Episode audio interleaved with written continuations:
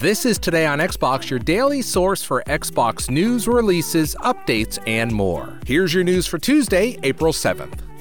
Inside Xbox returns today at 5 p.m. Eastern, that's 2 p.m. Pacific, with a special work from home show with a first look at first person grounded gameplay, five things you need to know about Gears Tactics, a big Sea of Thieves anniversary update, and the next games coming to Xbox Game Pass.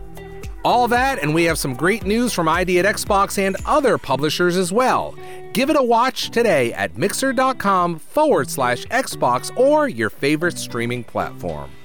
Thanks for listening, and we'll see you tomorrow.